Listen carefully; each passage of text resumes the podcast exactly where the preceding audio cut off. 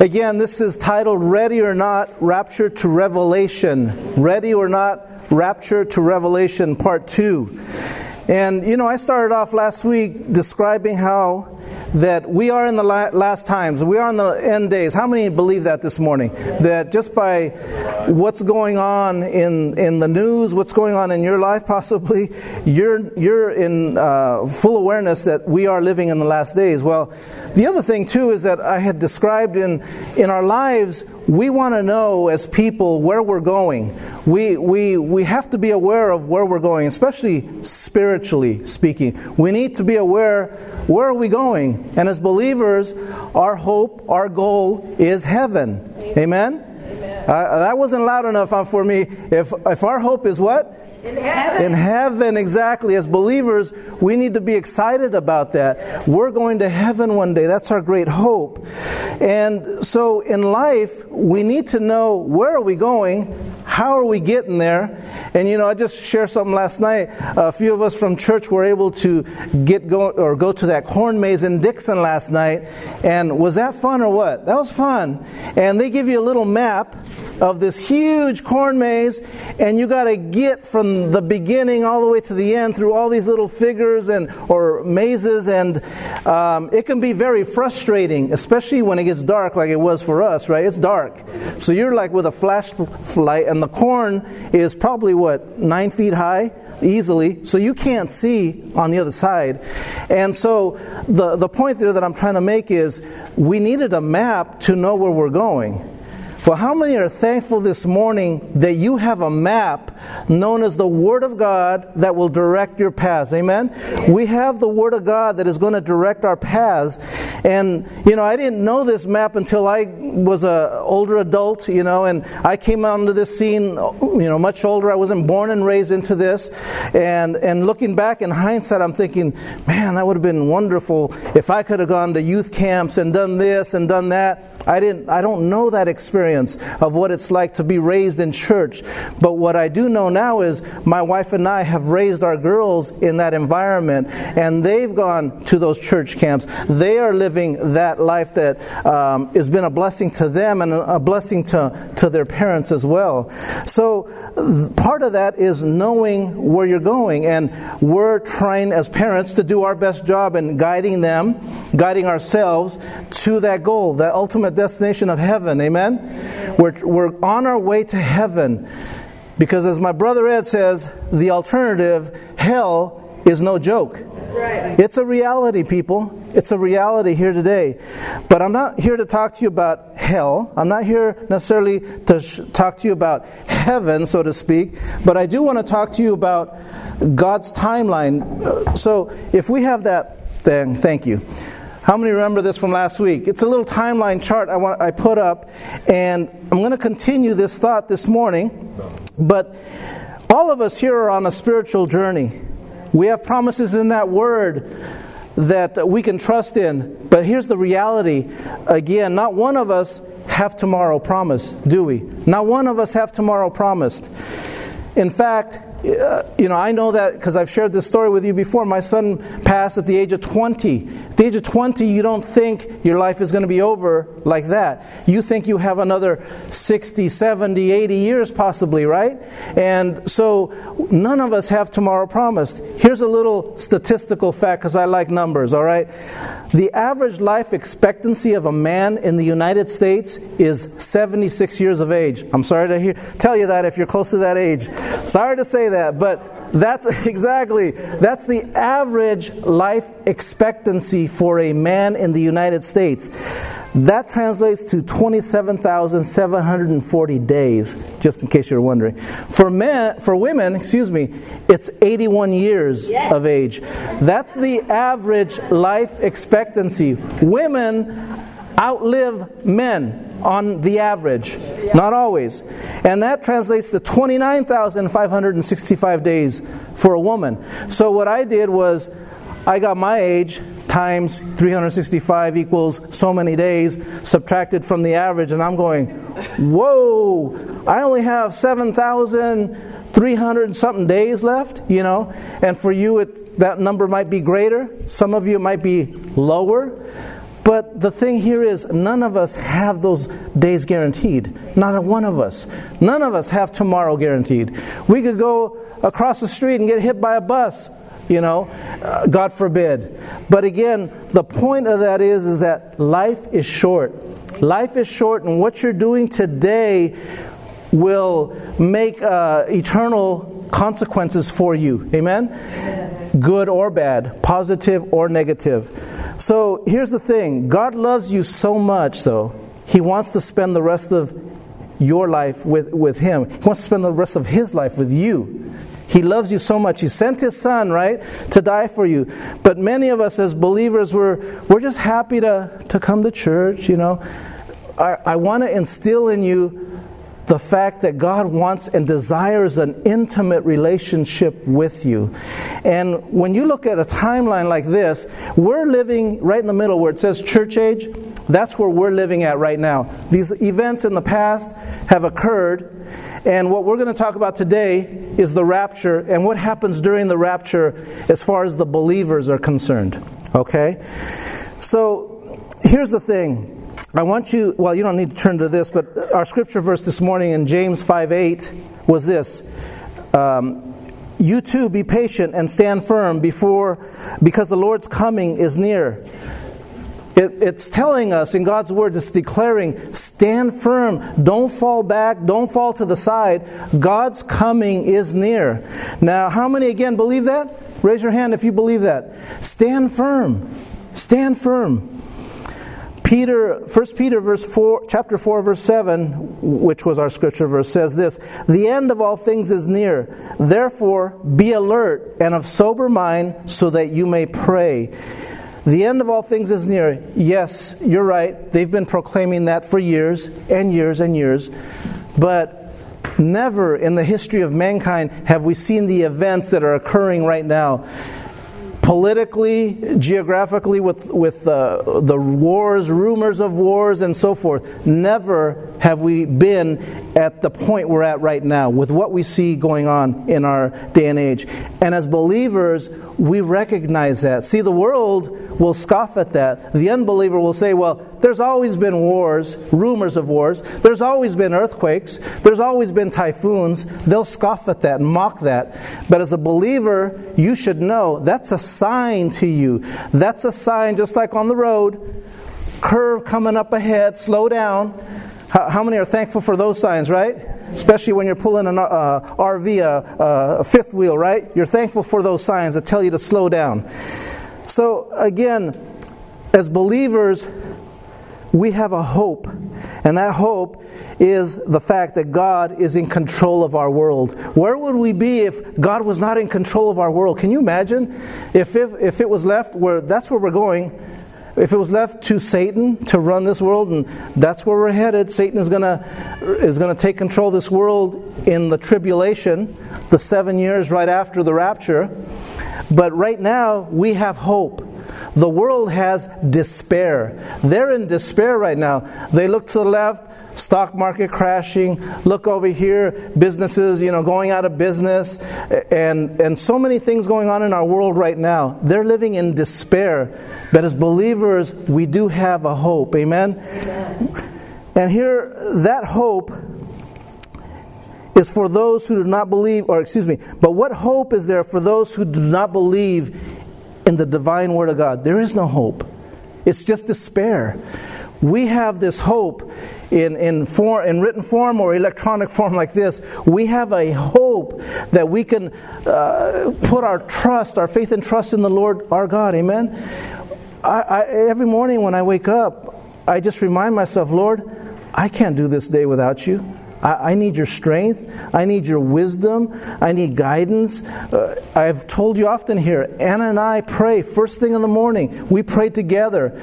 We don't go anywhere without praying together. We pray a blessing over our home, our children, our grandchildren. We pray a blessing over our church every single morning. I refuse to start a day without God's blessing on my life. Because how many know that when you get into your day, the day just comes at you, and before you know it, it's five thirty, it's six o'clock, it's it's bedtime. You know, you need to take care of that first thing in the morning. Here's the things. So hoping for as much happiness, I'm talking about the unbeliever, as they can find, they turn to selfish pleasure and immediate gratification. That's what the world does. That's what the world lives in. And like you, and like me, such were some of you. I, I fit that example years ago. No hope, only despair. And you, how many times have, have you heard this joke where people were, they don't believe this hell thing, but they would joke with their friends, oh yeah, I'll see my buddy there, we'll party in hell. Huh? How many have ever heard that, right? We've all heard that. Hell ain't no joke. They don't take that seriously. They don't understand it. Again, God wants to show us the timeline. He wants to show us what's going to be occurring, and that's the rapture. This next event that we're expecting to see as believers is the rapture. And for us as believers, that's our great hope. Yes. That is our great hope. So if you would turn this morning to First Thessalonians chapter four, verses sixteen through eighteen. We're going to read uh, about the rapture. But before I go there, you know, the rapture, the word rapture is not found in the Bible. How many know that? It's not found in the Bible. You know, the word Trinity is not found in the Bible either. Doesn't mean it doesn't exist. Just doesn't mean in that form. How many know the word, even even Jesus isn't really found in the Bible? In other words, what I mean by that is, in the in the biblical times, they didn't say Jesus, they said Yeshua. Right? They said Yeshua. The word Jesus, Jesus, isn't in the Bible. It's Yeshua. So we can, if you want to be literally correct on all these terms, yes, you can be. But in our language, we use the word Jesus. In Spanish, it's Jesus. It's Jesus. Um, in Tagalog, it's Jesus, right? So many, many, everybody uses that term Jesus. Well, getting back to the word rapture, the word rapture, the original Greek word for this is harpazo. Harpazo means to seize or snatch away. So the, the New Testament is written in Greek. Well, then it was translated into Latin. In Latin, the word for rapture is rapto. So the English comes, rapture comes from that root word, uh, Latin word. So it's a transliteration is what that is. That's how we get the word rapture. Okay, everybody tracking with me? Say amen. Amen. All right, good. I just wanted to throw that out there. The other thing uh, I need to let you know is that this word rapture, there are many people that that refuse to believe in that. Did you know that? That are that call themselves believers, Christians. Now, I'm not I'm not going to argue with anybody. I'm not really going to um, have a debate about that, because that really has nothing on your salvation. It has no effect on your salvation. We can ad- agree to disagree on some of these issues, okay? Because there's there's people that don't believe in a rapture. There's people that believe the rapture will happen before the tribulation. Some people believe it'll happen in the middle of the tribulation. Other people believe it'll happen at the end of the tribulation. That's fine. We can agree to disagree on that. The point is that we believe that God is going to take us. Amen? That's the point we cannot disagree on. We must believe that. So getting here to First Thessalonians chapter four, I want to read a few verses. It says, starting in verse sixteen, and I'm reading out of the N I V version. It says, "For the Lord himself will descend from heaven with a shout." Everybody say a shout. Shout. "With the voice of the archangel and with the trumpet of God, and the dead in Christ will rise first. Then we who are alive and remain will be caught up together with them in the clouds to meet the Lord in the air, and so we shall always be with the Lord. Therefore, comfort one another with these words." Amen. Right there in verse seventeen where it mentioned caught up, caught up together, that's the word rapture in the Greek. That's the harpazo. Caught up meaning to seize, to snatch away, to remove. And why is God doing that? Well, number one, the Bible promises that He's coming back to take His people. But He, more importantly, he's taken us out of this world system and taken us out of the future events that are going to occur. Now, do I believe the church is going to face persecution? Oh yeah, I believe. It's already happening. All you need to do is open up your eyes and read the online, the internet, the newspapers, and you'll see persecution on a mile level. People getting going to jail. I'm talking about things much worse that we will see. Uh, we're going to see amazing persecution, I believe, because things that are occurring now never would have occurred twenty-five years ago, never would have occurred forty years ago, so forth. Um, there is the, the, and I'm not going to get into the political stuff, the, it's just, they're so against Christianity. They're so against Christianity. Everywhere you look, you look in the newspapers, on social media, they vent, they hate what you and I stand for. Amen. They hate it with a passion. But here again, our hope is in Jesus. Amen? Amen? And He is coming back. The Bible describes it. He's coming back. There's going to be a, a trumpet sounding, Robert. There's going to be a trumpet sounding in heaven. And I believe that's going to be the shofar, the trumpet that they used at that time. It's going to blow loud. It's going to blow long. And in the twinkling of an eye, the Bible says, we're going to be translated. Now, now, what do we look like at that point? Well, the only example we have of that is Jesus, right? Jesus was resurrected bodily. Bodily. Not spiritually only, as some groups would tell you, but He resurrected bodily. And He could, uh, He ate. The Bible says He ate, sat down and ate. The Bible says he, he even slept. But He was immortal. His body would never die again. So how that all works, the Bible really doesn't paint a picture of that, only describes Jesus when He came back, how He was still in human flesh. People recognized Him. People called Him Messiah, afterwards Master. They recognized Him. So you'll look somewhat the same, but I think you'll have a bounce in your step. Yes. You know? Have a little bounce. Exactly.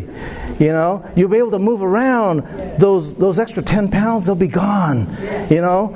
I believe that, especially when we are in heaven, you are going to have your perfected, resurrected body at that time. But in the rapture, that's what I believe. We will have new, new bodies. God will instantly translate us, take us up to Him, to be with Him.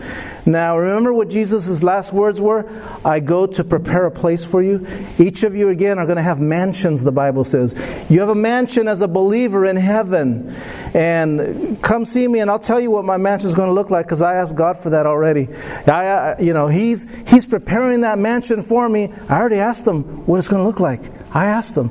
And how many know that He wants to honor and He loves you and He knows what you love already? He knows your passions. He knows your desires. He's there to meet them. So, uh, again, that's going to be an exciting, exciting time.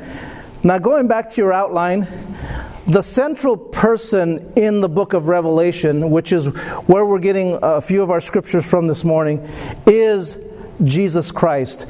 Jesus Christ gave this, this vision to John, the disciple, right, on the island of Patmos, the disciple of Jesus. He gave him this vision, and he asked him to write these things down in the book of Revelation, the first three verses. And so John, again, began to write these things down, these end times. But don't forget this. The central figure in Revelation is Jesus. Jesus is described as a coming king, as Lord of Lords. And uh, let me stop there. How many Lord of Lords do we have? One, right? Who is that? Jesus. How many King of Kings do we have? One. One. His name is? Jesus. Okay, just want to make sure that was settled. Here's the thing. Are you looking forward to the possibility of the rapture in your lifetime? Because I believe that can happen at any time. There's nothing in the Bible, in God's timeline, that says another event has to occur. We're not waiting for any other spiritual event, physical event to occur. We're ready to be raptured up right now. Can I get an amen? Amen? But how many of you are honestly looking forward to that right now? In your lifetime. Does your soul long to be with Jesus? Or, on the other hand, are you so in love with your world right now that you don't want to leave this place? Are you the person that's saying, well, Pastor Rick, you don't understand. I haven't had grandbabies yet. Pastor Rick, I haven't gotten married yet. Pastor Rick, I want to... Or is your desire to be with Jesus?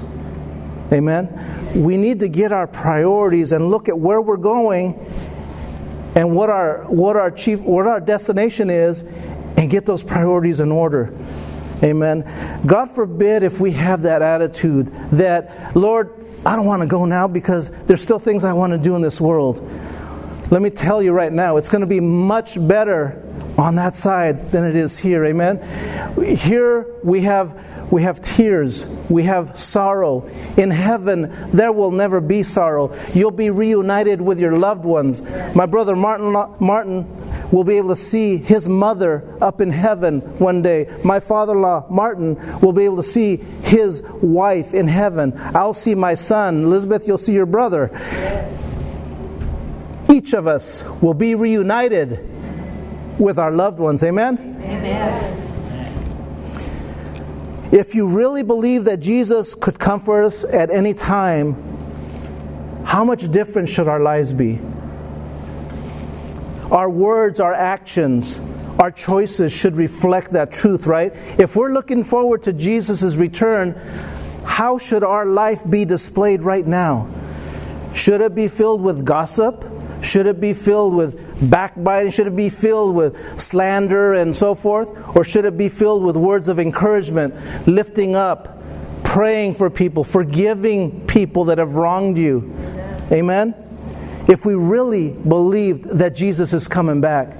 Because if I don't believe that, I got to check my spirit. I say, Lord, where am I at right now? Why don't I look forward to your return? Is there something that I feel that is not right with me? And if that's the case, you need to get that taken care of today. Today. Amen? So just imagine, you know, if if the world had this outlook of, Jesus, I look forward to your return. And everybody had this outlook, this attitude of, of uh, forgiveness. Imagine what a better place this would be.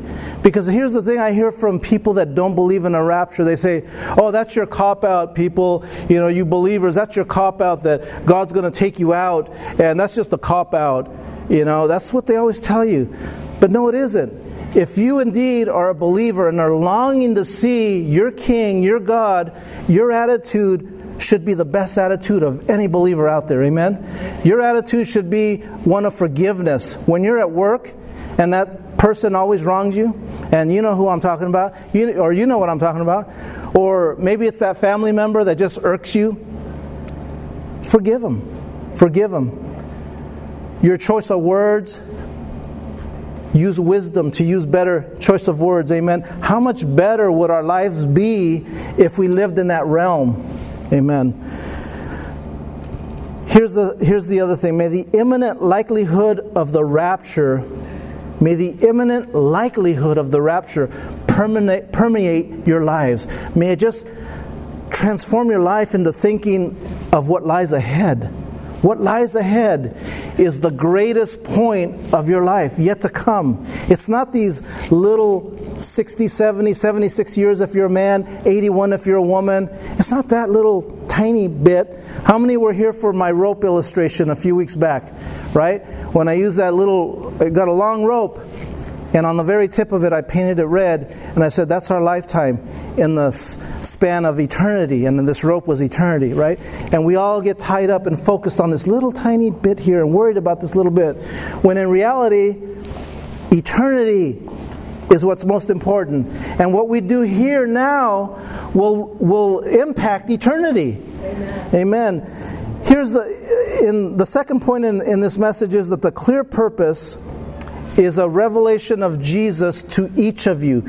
Jesus wants to make sure you know where you're headed and what's coming your way. There was a person this week, I won't mention, that went down to, to L A, and they just missed those mudslides. Just missed them. How many heard about those mudslides? Terrible tragedy down there. Just took out roads, and cars were all um, filled with mud and so forth. Just missed that mudslide. But um, at the same time, that person was going from here to that destination. They knew where they were going, and God protected them. God's going to do the same thing for you and I here today. He's got you in mind. He's got your a hedge of protection around you, and He's pointing you in this direction. Come, follow me. He's asking you to follow Him. And He's showing us this timeline. Now, I want to read a scripture to you. First Thessalonians uh, chapter five. Oops, it's in your outline as well. First Thessalonians chapter five, verses one and two says this: Now, brothers and sisters, about times and dates we do not need to write to you, for you know very well that the day of the Lord will come like a thief. Everybody say thief. Thief. In the night. How many expect a thief at night to come to your house? Nobody does, right? You prepare for it, though. You you take care of business, you get an alarm, you get a boxer dog named Max, um, and so forth, and you take care of business like that. But you don't expect a thief to come at night. That's what's going to happen with the rapture. He's going to come like a thief in the night. Everybody say a thief again, in the night. A thief in the night. In the night. I want you to let that ring in your ears, because here's the other thing about that. No one knows the day or the hour, the Bible says. But we all hear from time to time people that are predicting dates. Don't listen to them. Run, run. Go that way as fast as you can. If you hear somebody setting a date, run that way. Run away from them. Don't waste your time listening to that person. You'll never hear me declare a date that Jesus is coming on January twentieth. He can't, because that's my birthday and I don't want Him to come on my birthday. Just kidding. He he he will not come on a date that we set. He'll come like a thief in the night. Amen? Another scripture, Mark thirteen, verses thirty-two through thirty-three. But about that day or hour, no one knows, not even the angels in heaven, nor the Son, but only the Father. Be on guard, be alert. You do not know when that time will come. And finally, one last scripture, Matthew chapter twenty-four, verses four through eight. Check this out and see if you can relate to our world. Jesus answered, "Watch out that no one deceives you, for many will come in my name, claiming, 'I am the Messiah,' and will deceive many. You will hear of wars and rumors of wars, but see to it that you are not alarmed. Such things must happen, but the end is still to come. Nation will rise against nation, and kingdom against kingdom. There will be famines and earthquakes in various places. All these are the beginning of birth pains."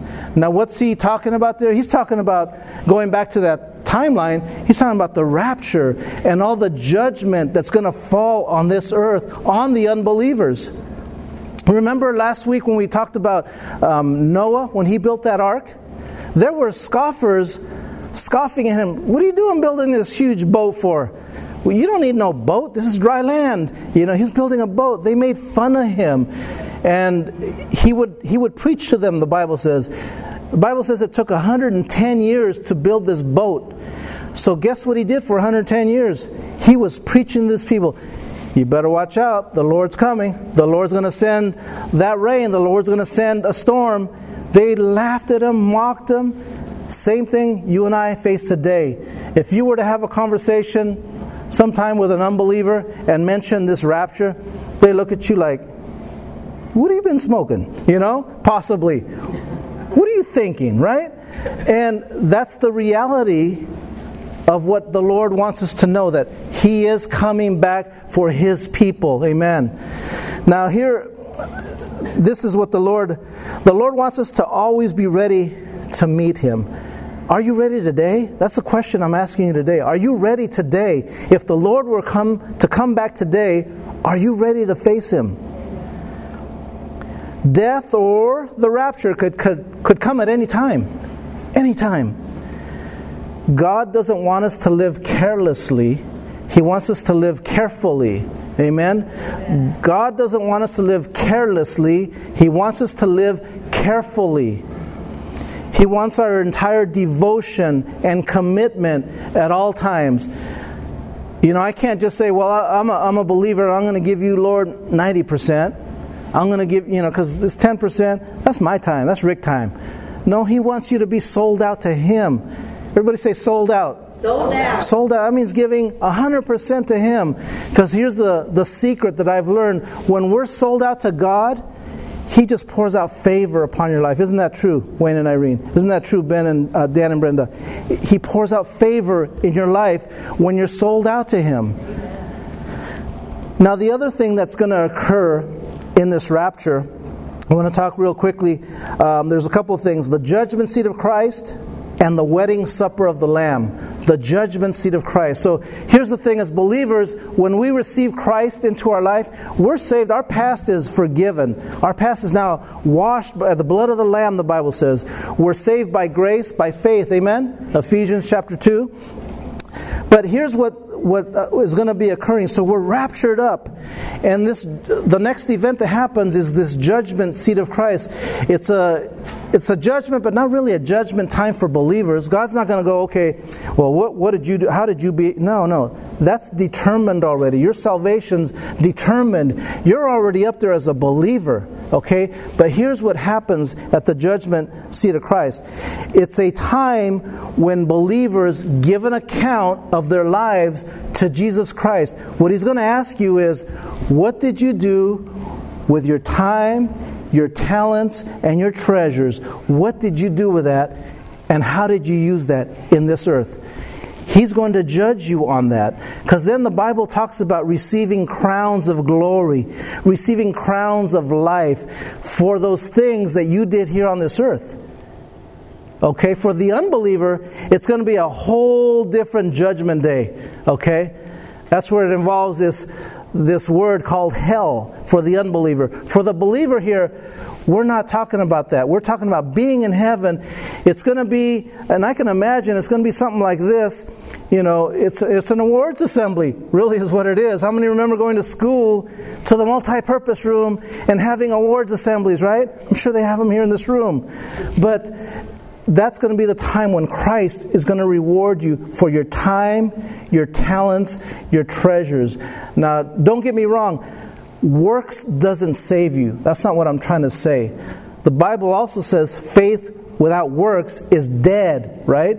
We have to take our time, our talents, and treasures, the, the gifts that God has given to you, and use them in the body of Christ. Use them for your family. Use them in your world that you live in. Amen?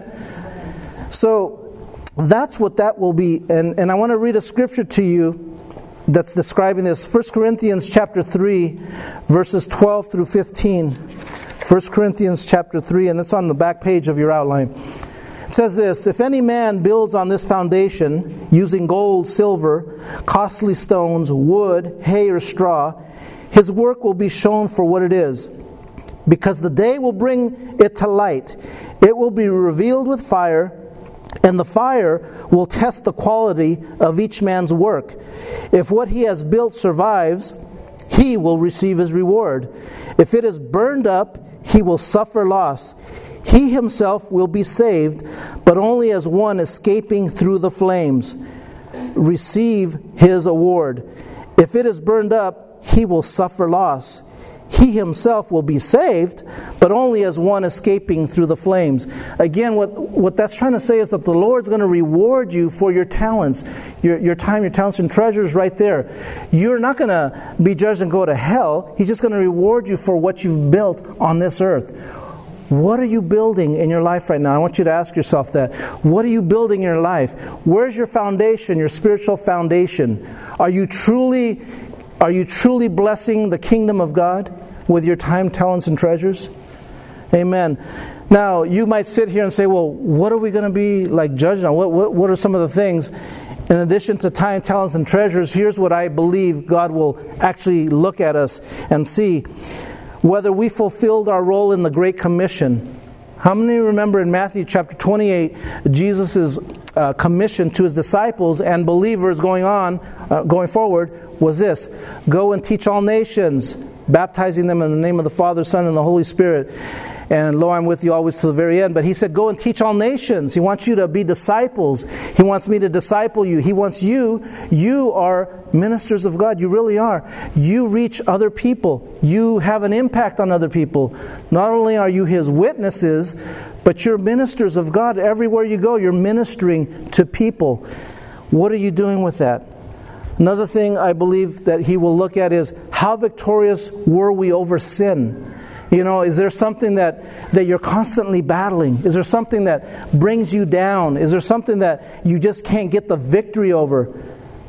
Jesus, I want to remind you here today, is your strength. He can help you overcome any issue. Amen? Amen. And then a couple more things. How were we successful in controlling our tongue? Everybody say tongue. Our tongue. That is the most deadliest weapon we have right now. It's not the handgun you got tucked away in your waistband. It's not that. It's not the shotgun that you have at home. It's your tongue. That's the most dangerous weapon each of us have here today. How were we successful in controlling that tongue? As believers, we need to yield that tongue to the Lord. Amen? We need to be yielded, because I know this can get me in trouble with my wife, with my kids, and with God. Now, the other thing too is probably that he'll be looking at the fruit of the Spirit in our lives. How was that manifested in our lives? See, as a believer, the Bible says that you should manifest these nine fruit of the Spirit, the Bible says. Goodness, patience, kindness, love, and so forth. All these different types of fruit you should be displaying in your life. How did you display that as a believer? Did you display it? Whoa, did you display it? And those are the things that I believe the Lord's going to look at, and then He's going to give you crowns of righteousness, crowns of life, the Bible begins to talk about. Here in Second Timothy chapter four, verse eight, I want to read a scripture to you. It says this, "Now there is in store for me the crown of righteousness, which the Lord, the righteous judge, will award to me on that day, and not only to me, but also to all who have longed for His appearing." Who longs for His appearing today? Do you? Amen. Amen. You will receive a crown of righteousness, is what the Bible's telling you.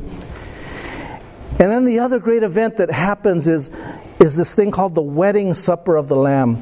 How many have heard that the Bible refers to the church as Christ's bride? We are the bride of Christ. The Bible says that He's wanting to seek a, a bride without spot or wrinkle. That means that when He washes you with His blood, you are cleansed, you are clean of any stain, any sin in your life. And He is going to receive you. When He comes for His church in the rapture, He's taking a church that's clean and spotless, without blemish, the Bible says. And at this point, this is where the long-awaited marriage will take place. Christ and the bridegroom, Christ the bridegroom, excuse me, and the church is united as one. We're with Him as one, together, in fellowship with Him forever and ever and ever. We won't be like God, but we'll be with Him forever and ever. Amen? I look forward to that day. That is the marriage supper of the Lamb. I want to read a scripture to you. It's in your outline.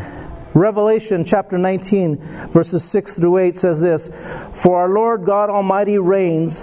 Let us rejoice and be glad and give Him glory. For the wedding of the Lamb has come, and His bride has made herself ready. Fine linen, bright and clean, was given her to wear." Did you know that the fine linen, it stands for the righteous acts of God? Of God's holy people, sorry. It stands for the righteous acts of God's holy people. And that's you and I. See, again, a reminder, you're not righteous and holy because of how good you are. You're righteous and holy because of what He did for you on the cross. Amen? None of us can meet that standard of holiness or righteousness. Each of you need God in your life to give you that. Amen. So this morning, as, as I close, and if I can have the musicians come back up this morning, um, this is what I want to touch on here. This is what I want you to leave here today with. That our relationship with Jesus here on earth should always be a love relationship. A love relationship, amen? We know He loves us. Jesus came as a humble servant and died for you on that cross so that you would have eternal life today. He died for you. The Apostle John writes this, "We love because," why? "He first loved us." Let's say that again. We love because He first loved us. When I didn't know love, the Lord stepped into my life and showed me what love was all about. How to love, how to forgive. And He's not done with me yet. That's the best news ever. He's still working on me and all my imperfections, all my shortcomings, and He's working on each of you yes. every single day. Amen? Amen. This includes loving our neighbor as well. It includes loving that coworker that you don't want to see tomorrow at work. It includes that neighbor that's always got that music cranked up. It includes all those people, loving them. Why? Because Christ first loved you. If I can have all the musicians come up again, thank you very much. We are to be married because we love Christ, right? How many remember and can reflect back when you got married? You were so in love. Not that you're not now. It's probably even better now. It's much deeper though and richer now. But when you first met each other, you were so in love with your spouse, you would do anything for that spouse. Amen? Amen. You would do anything.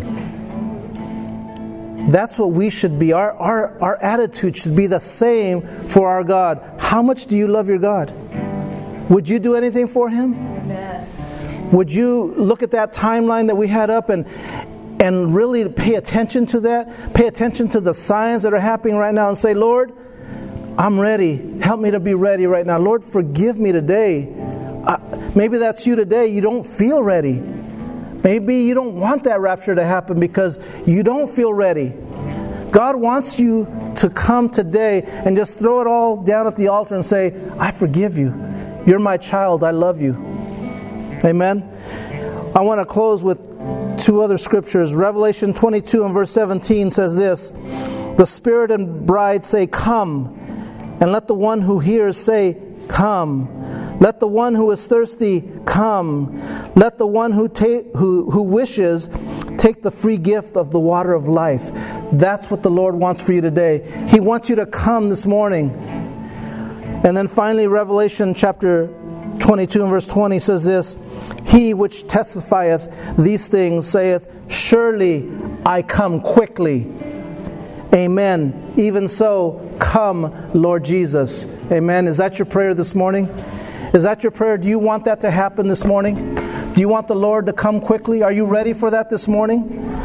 Lord, we love you this morning, and with every head bowed this morning, we just want to express that, Father, we desire, we look forward to your coming. Lord, we ask this morning, Father, that God, you would touch each and every person here today. That Lord, number one, you remind us of how much you love us. Lord, Father, I praise you and I thank you for everyone here. And I pray your blessing, Lord, upon them. And and uh, church, I ask you right now, if there's anyone here that, that wants to make sure they are ready for the return of Christ, I want you to just raise your hand right now if that's you. If you want prayer this morning, raise your hand if that's you. And while the hands are going up this morning, because we need to be ready, church. We need to be ready. The Lord is going to come at any time. I really believe that. And I want to be ready for Him. I want my life to express that. I want my life to express that I'm ready and willing to serve my Lord, my God, my King. Church, I want you to stand with me this morning. And those of you that that really desire right now, just that touch right now, to know without a shadow of a doubt that you're ready. You want to know in your heart and in your spirit that you're ready. Just come forward this morning. Just come forward. I'm going to pray for you while we go into a time of worship right now. Just come forward, those of you that want prayer right now.